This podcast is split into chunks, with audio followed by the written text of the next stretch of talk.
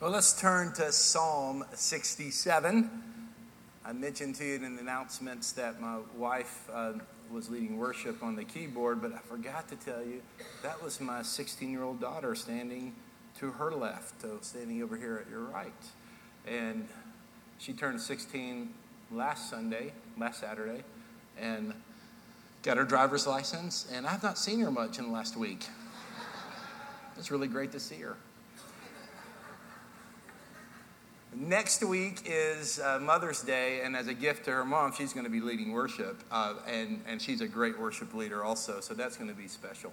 So uh, you'll enjoy hearing Abby lead worship next Sunday on Mother's Day.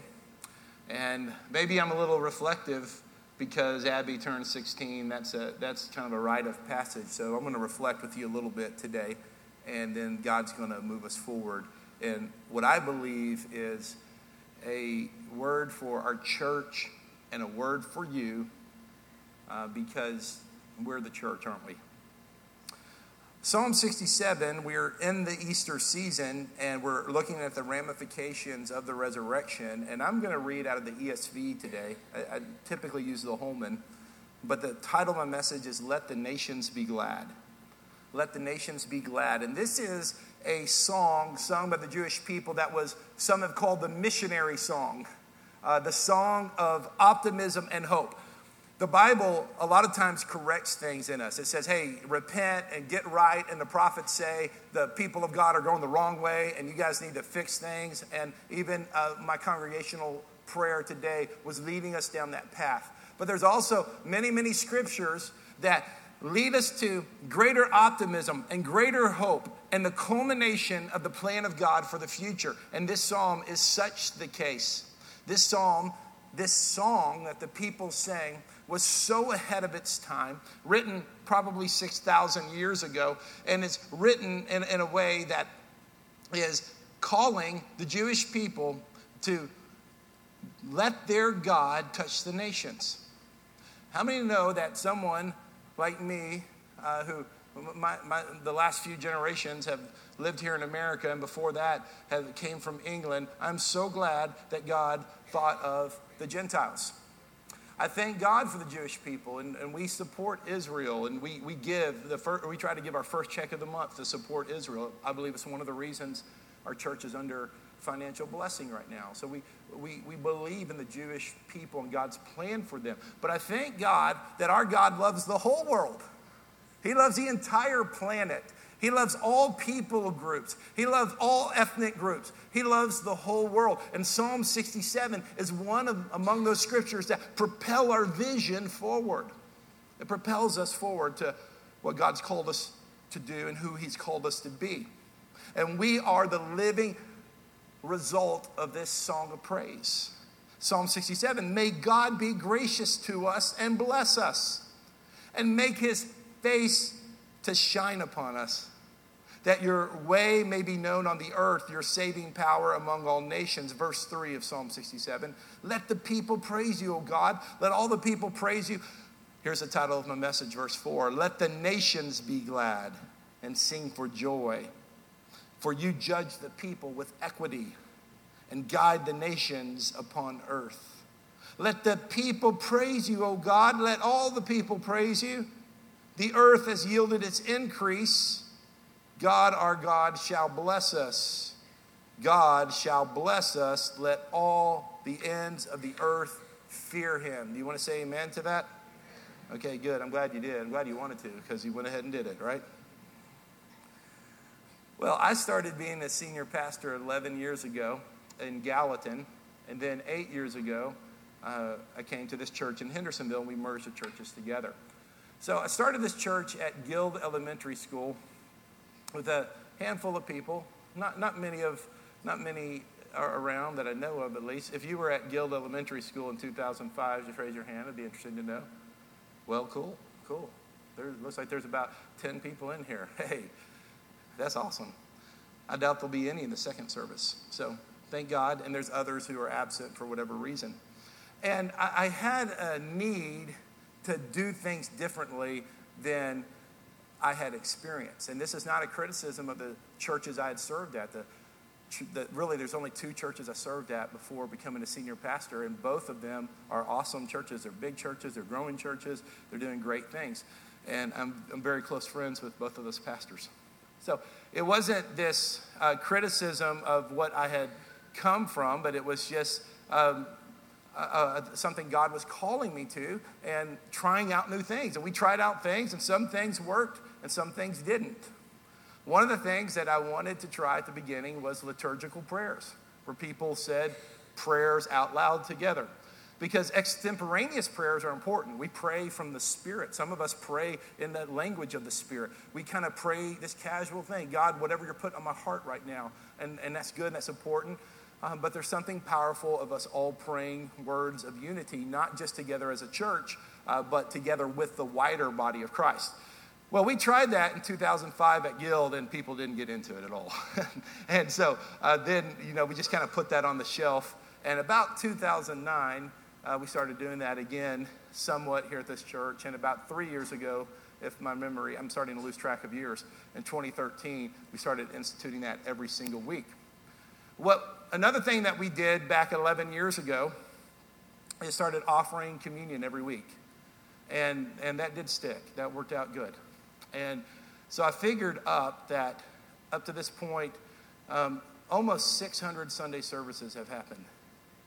Wow, isn't that crazy? You think that almost 600 Sunday services. That's a, that's a lot of Sunday services, not counting the midweek services we used to have. And that's not counting the duplicate services. So when I say almost 600, that's including 9 o'clock and 1045 as one service.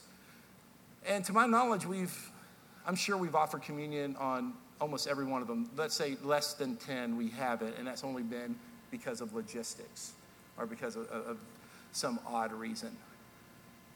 So that's been an important part of God making us who we are, is, is taking weekly communion. We don't force people to take weekly communion, but we're available because we want to center people on Jesus. We want to go back to the roots of our faith. I, I don't want to build a church around just the preaching, even though preaching is important. I know I'm playing a big role today because I'm doing a lot of things today, but I, I, want a team approach. I want more people, more voices involved. And, and that's what the things God's called me to do. And then the other thing I stumbled onto, and, and these were all things, I was just trying to, uh, to use a metaphor of, of crossing the river uh, without knowing where the next stone is. Because I'd never been to a church that had liturgical practices and didn't really understand the significance of them.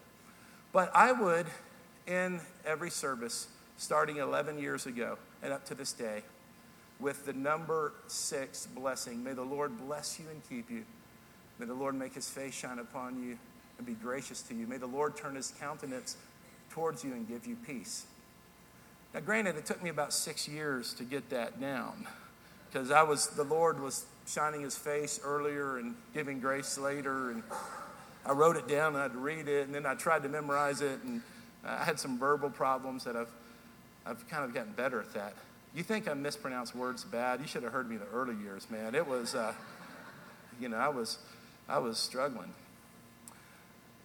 I've ended every service with that, and I want to just tell you why right now. It comes from the scripture, and in Numbers chapter 6, verse 22, this is the priestly tradition. We can read this together. Numbers chapter 6, verse 22. It says this The Lord spoke to Moses, saying, Speak to Aaron and his sons, saying, Thus you shall bless the people of Israel, and you shall say to them, and here are the words. This is God says, when you want to bless the people, this is what you say to them. The Lord bless you and keep you. The Lord make his face to shine upon you and be gracious to you. The Lord lift up his countenance upon you and give you peace. So shall they put my name upon the people of Israel, and I will bless them. So I want you to know this that every time you leave this church, every time you leave this sanctuary, you have the blessing of the Lord on you. And it's not because of me, because, you know, I could have had a bad week and I could have done something wrong or made a mistake, but it's because of the power of the word. And it's the authority, not of the pastor or whoever says it, it's the authority of Jesus Christ who is using the church to be his representative on earth. And you live in a society in which it's curse, curse, curse. People are using sloppy language to curse you all the time just because you didn't put your blinker on. People are using sloppy language to curse, and we're full of cynicism and sarcasm, and we entertain ourselves by picking apart the weaknesses of others. And it's just negativity, negativity, negativity. But in the house of God, you have a blessing on you. And that blessing is not based off works. So let me tell you something. The person who's like a really good worshiper in the front row, and we need some more people like that, they're like, yes. And they can just fill in the rhythm and the beat, and they're worshiping, is not any more blessed than the person who's sitting on the back row, kind of looking, sipping their coffee, seeing what's going on. Because the blessing is not based off works, it's based off Jesus and what he did for us. So that's why you're blessed. And you're blessed because that little phrase or saying follows a tradition. A tradition that, yes, is in, uh, in the church that we know of today, but also goes to before Jesus in the Jewish tradition. That when the people of God came together to worship God, and I want you to understand when you come together for worship, you come together for God. We have to be so careful that we don't come just for our needs to be met. Because I'm going to tell you this when you get God, all your needs are met. And so you don't come to church to be entertained, even though it can be entertaining. It can be entertaining. And it's not wrong to be entertained, but we don't come to be entertained, okay? We, we come to the house of God. And we, we, we come to the house of God to experience God and experience His touch and experience His Word and experience who He is.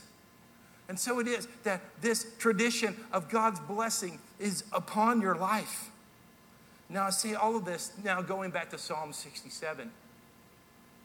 Because whoever wrote this song, we don't know who it is.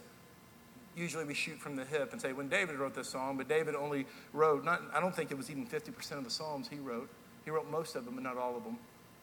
Whoever wrote this psalm no doubt was thinking about the phrase that I typically pray over you as you leave, and that Jewish priests pray over, and that now uh, people in Jesus' church for the last 2,000 years often pray too. And so, the blessing of God came. Here's the first thing I want you to write down when we organize this psalm. We talk about we talk about let the nations be glad. I want to talk about God's favor. God's favor. That's, if you're taking notes, that's the first blank you can fill in. Look at verse 1 with me. And I had you, I didn't read, put it on the screen earlier because I'd like, I'd like for you, those of you who are Christians, to try to look into your Bibles or at least look on your phone.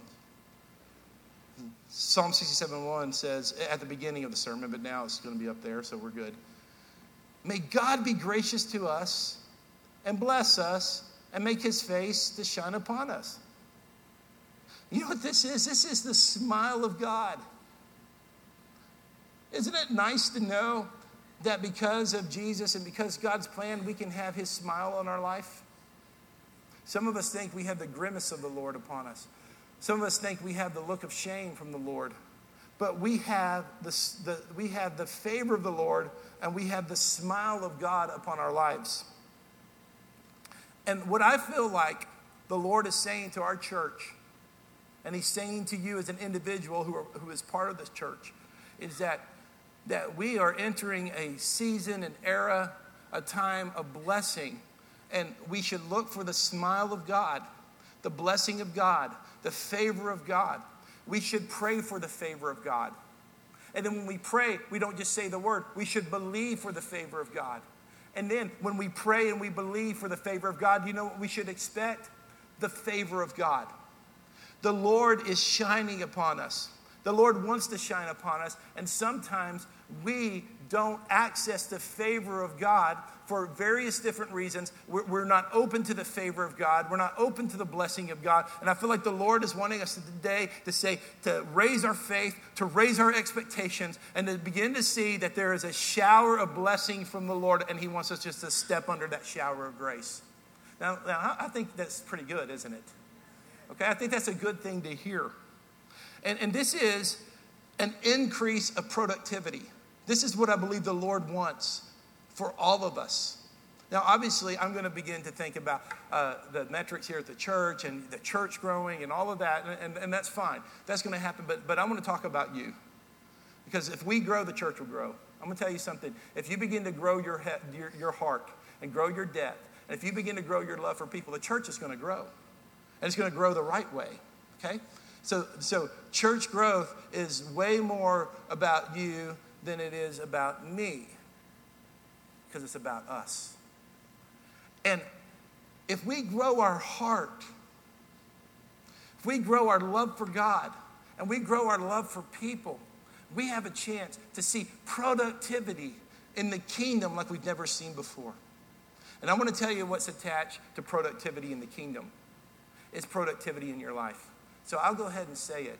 And I hope you don't get near as excited about this as you do about the kingdom of God. But God's going to bless your business and He's going to bless He's going to bless your finances and He's going to bless your family and He's going to bless everything about you. But when you're under the blessing of God, you realize it's not near as important as the blessing of His presence. So, yes, I call us as the people of God.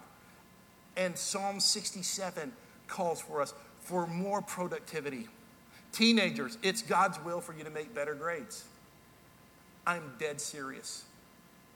It is God's will for you to study a little harder. If you play sports, or you're part of the band, or you're, you're, you're an actor or actress, it's God's will for you to show up a little earlier than you're showing up right now.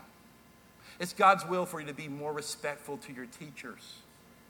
I'm going to tell you, some of you, God has given you a great job, but you're a complainer, and so you have you're letting the blessing of God spoil in your hands. And the Lord wants you to get, a, get to work earlier this week and dress a little better and be a little more positive, or what you have in your hand will spoil and rot.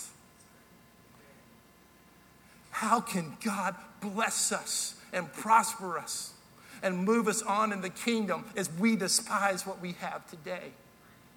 How can we do that? I'll, I'll tell you a very personal story. And, and I, I wasn't going to share this, but in my field, listen, in my field, I'm not unlike yours. I mean, we want to progress, we want to grow, we want to be at the top level. And, and Matt and I, and, and five of us, five of the pastors, uh, we went to this incredible conference in Atlanta called the Orange Conference. It's about children and youth and what churches can do to disciple the next generation. And it was awesome. It was fun. There was 8,000 people there. 8,000 people there. And there was a full auditorium of people. And um, it was exciting and it was fun. And there were some great speakers. And he asked me, Would I want to speak something like that? Heck yeah. I'd love to. I wouldn't be scared. I wouldn't be intimidated. Bring it on. I'd speak to 8,000 people. I, I love to speak in front of people. I love the challenge of that. I, I, would love, I would love that opportunity. And who knows, maybe God will give it to me someday. I'll be happy whether He does or not, because I'm saved and I'm married. Praise God. and, that, and that's not an indictment on single people at all. That means because if you're married to me, that's a blessing of God that I'm still married, right? And I got great kids. There's two of them standing right there. Abby, I bragged on you earlier, so you got to wave your hand. Yeah, yeah. Oh, yeah. All right, all right, all right. So I saw all those people speak on Thursday and Friday, and I loved every speaker. Every one of them was used by God. Then yesterday afternoon, well, twice this week, I had two other speaking engagements. Tuesday, I spoke in front of 20 or 30 high school seniors at Union Experience. And then yesterday, at Mission 615, which Pastor Matt is the liaison to our church for. I went for the first time and I spoke to a group of homeless people in Nashville. And when the sermon started, there were 15 or 20, and it ended with probably 60 to 80. But before I spoke, God told me this service is every bit as important as the 8,000 people that you, heard, that you were with yesterday. This is the love God wants us to have. And that love comes from God. The depth of love that, that reaches And when I say there's favor and there's blessing, I, am going to tell you that God wants to prosper your finances. God wants you to advance in your job. God wants to give you new promotions. And God wants all of those things to happen. And He doesn't want it to be that big of a deal to you. So you get promoted. Awesome. You're still saved. So you're going to make an extra $20,000 next year. Awesome. More mission trips. Go for it. And then don't live for it. That's what this psalm's about. I'm only on verse 1 and it's 10 o'clock. All right. verse 6 said this this is what I'm talking about new productivity. The earth has yielded its increase, and God our God shall bless us. That is the commodity in an agrarian world. The crops were the money. The earth has yielded its increase. I believe the church in America really got messed up in the late 70s. Of course, I was a toddler back then, but I read about it. And I remember the 80s and the 90s with an overemphasis of prosperity. Because the Holy Spirit moved, moved in the 20th century in a revival of the Holy Spirit that touched all people. In 1908, another measure in the 50s, another measure in the 60s and 70s in the charismatic renewal. And what did the church do? The church used the anointing to emphasize money. The money was going to be there anyway. After World War II, there was a huge expansion of the American economy. As America came back from war, and had industrialized more. And the American economy grew through the 50s and 60s, and the church is always lagging behind. And then in the 70s, the church said, Oh, yeah, let's make the gospel about being rich. And there hasn't been a move of God in 40 years in America. Money is just money, guys. It's a tool. And if God trusts us, we could have more of it. But most of us, we don't pass the test because we sin with money. How about use your money and bless and give and plant churches and send kids to college and feed the poor? How many know God can get behind that? God can get behind that because He uses this entrepreneurial spirit he's put in us. He uses our skills. And for those of you who have means, I don't want you ever to be ashamed of having means because you probably worked really hard to get it. I don't believe in, in class warfare of demonizing the wealthy and demonizing the rich. I don't believe that's God's will. I don't believe that's good for our nation. I believe that we all ought to do the best we can with what He's given us and quit judging others and quit being jealous of others and be responsible with the money He gave us. We can expect more if we grow our hearts. If we grow our hearts, we can expand and we can expect more and we can use our resources for the kingdom of God. That's what the psalm is about. We are entering in a season of blessing. And before we get more excited about that extra room we need to add in our house, and it's okay to do that. Everyone's buying a new house in Hendersonville right now, it seems like by upgrading that car, and that may happen too. We need to ask the question why? Why is God wanting to send us into a season of blessing and prosperity? Why does God want our elementary kids to do well in school and our college kids to, to get into good schools and to graduate and for all of us to get jobs and for all of us to work? And, and we need to work, by the way. We need to work. America needs to work again. Why? This is the second thing I want to talk about is our motive. Now, this is where verse 2 through 5 goes. Verse 1 in recap said this May God be gracious to us. May God bless us. May God make his face shine upon us. Now, here's the question why? Verse 2 That your way may be known on earth, your saving powers among all nations.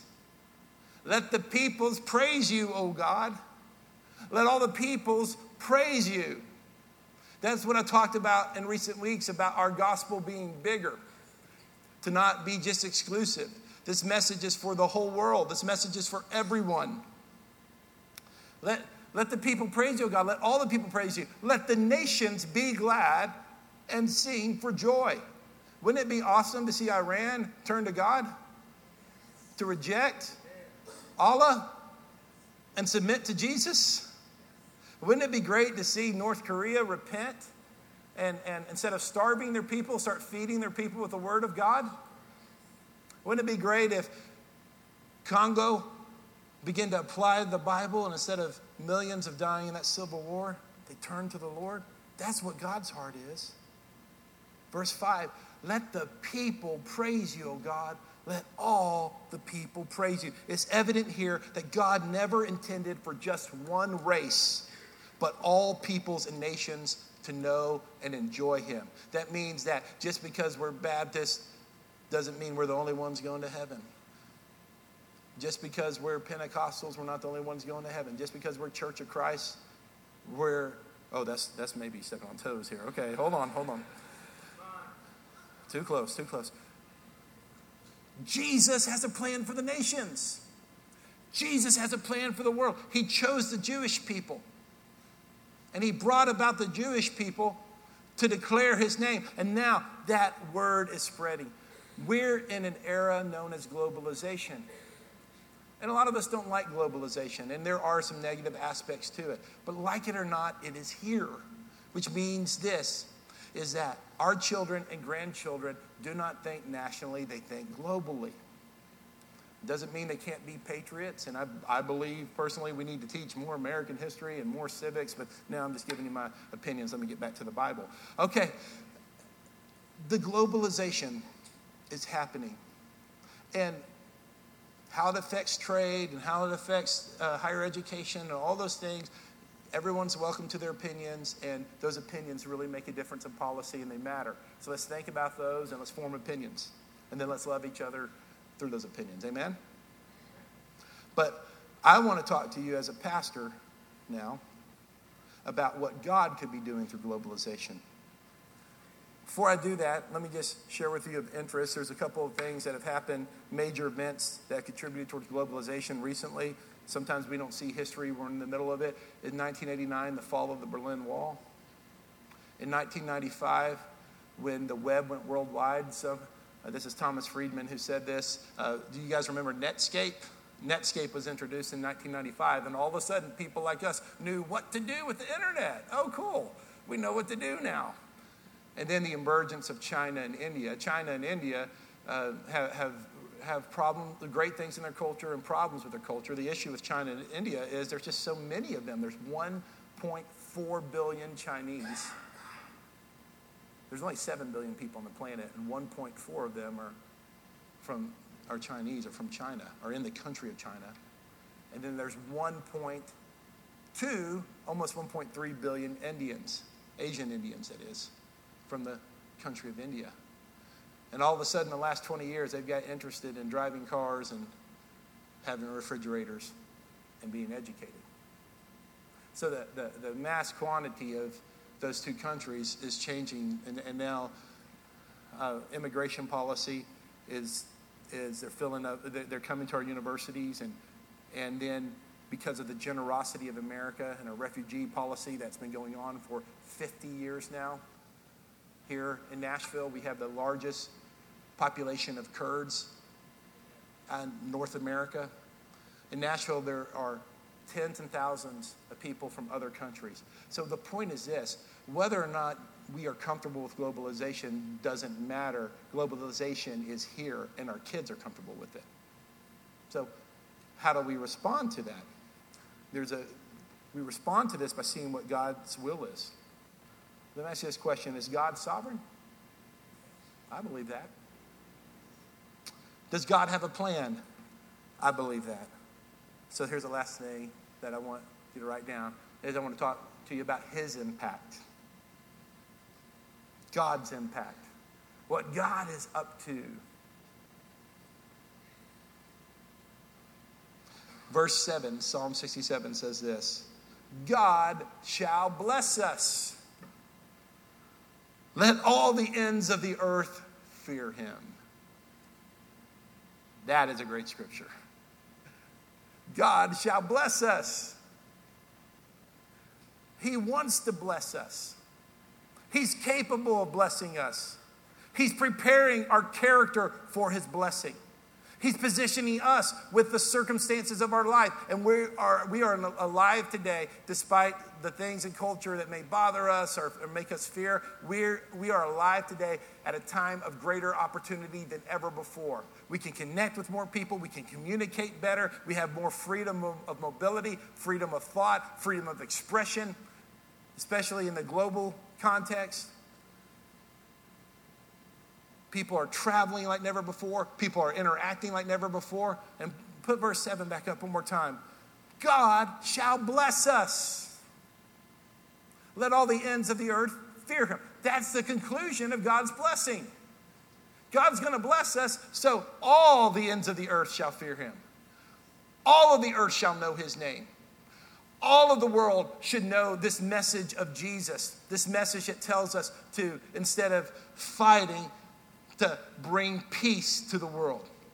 This message that tells us to reach out to the poor. This message that tells us to go the extra mile. This message that tells us to love all people. God shall bless us and let all the ends of the earth fear him. Later on, I want you to read Ephesians 2 11 through 14. It talks about God's plan of bringing the Jews and the Gentiles together. This has been his plan from the beginning, uniting them as one people. But now I want to take you to the end, to the end of what's going to happen when we're together in heaven. What's heaven going to be like? I don't know. We'll find out when we get there, right? The Bible talks in metaphoric speech. The important thing is to find God's character when he talks about heaven, God's heart when he talks about heaven. We don't know all the details, but we just know that John saw this stuff. The Holy Spirit had John write it down, but we know God's heart through what we see heaven is going to be like in Revelation chapter 21, starting with verse 22. And he said this I saw no temple in the city, for its temple is the Lord. There's going to come a day when churches are going to shut down and temples are going to shut down because every moment is worship and every place God inhabits. And the presence of God is everywhere. And we will not compartmentalize Sunday morning with the rest of the week because the glory of God is going to invade every area. You'll be able to take part in entertainment You'll be able to be educated. You'll be able to be able to visit places of the world and there is no sin, there is no corruption, there is no place where people are being oppressed, where children are being abducted and sold as slaves. There is no place where oppression happens because there's no need for church anymore because God's everywhere. That's good news, isn't it? I saw no temple in the city, for its temple is the Lord God, the Almighty, and the Lamb. And the city had no need of sun or moon to shine on it, for the glory of God gives it light, and its lamp is the Lamb. By its light, and here's what I wanted you to see will the nations walk, and the kings of the earth will bring their glory to it. There's going to come a time when the kings of the world are going to submit to Jesus, are going to submit to the plan of God, that the kings of the earth will no longer use their power to starve their people. The kings of the earth will not, no longer use their power to get in skirmishes and send their young to death. The kings of the earth will no longer design nuclear weapons that can annihilate cities. They're not going to do that. Instead, the glory is going to be to the presence of the Lord. Its gates will never be shut by day because there's no crime, no more need for prisons. No more need for judges. No more need for courthouses. And, and no more need to lock your doors. There will be no night there. They will bring into it the glory and the honor of the nations. That which is honorable about every culture. That which we can glory at will go into heaven. I believe Mexican food will make it to heaven because of that. That wasn't in the notes. But nothing, this is what we know, unclean will ever enter it nor anyone who does what is detestable or false, but only those who, who are written in the Lamb's book of life. Isn't our God good? Let's stand together. I say, let the nations be glad. And I say, to our younger generation who's scattered about in this service today that you have great opportunity before you, students. You have a great chance to bring the word of the Lord through the arts, through political power, through education through every sector of society. You can bring the purposes of the Lord, not by might or power, but by the Spirit of the Lord. And I believe in the church. I'm giving my life to the church. I believe the church is the hope of the world. The church is a representation of Jesus Christ. I don't believe the church in America is going to die. I believe the greatest days are ahead for the church because where the darkness is greater, the light shines brighter. Yes, maybe the churches that are social clubs, the churches who are just is accommodating to culture. But the churches that lift up the heart of Jesus are going to thrive and they're going to rise, and people are going to be saved, and people are going to be discipled, and we're going to make a difference in the morals of this nation, and we're going to lift up Jesus, and great leaders, both men and women, will rise up to reflect the heart of Jesus. That's what I believe will happen. That's what I believe God wants. Let the nations be glad and sing to the Lord. And as we go to a place of prayer today, I just want to ask that you just open your heart. Open your heart to what God is doing in you, through you, around you, within us, and so that we can live life with purpose. Listen, it's not wrong to enjoy the things in life that you enjoy. But it's wrong if that you have a greater passion for Jesus. If you're more excited about the Preds than Jesus, that's not right. If you're more excited about your boat than Jesus, that's not right. Why don't you get on the boat and start praising Jesus, right? It doesn't have to be one or the other, it can be both. If you're more excited about your next shopping trip, maybe you need to do a prayer walk on your shopping trip. And as you're shopping, start claiming the mall. Well, no one goes to the mall anymore. Start claiming the outdoor, really cool boutiques for Jesus.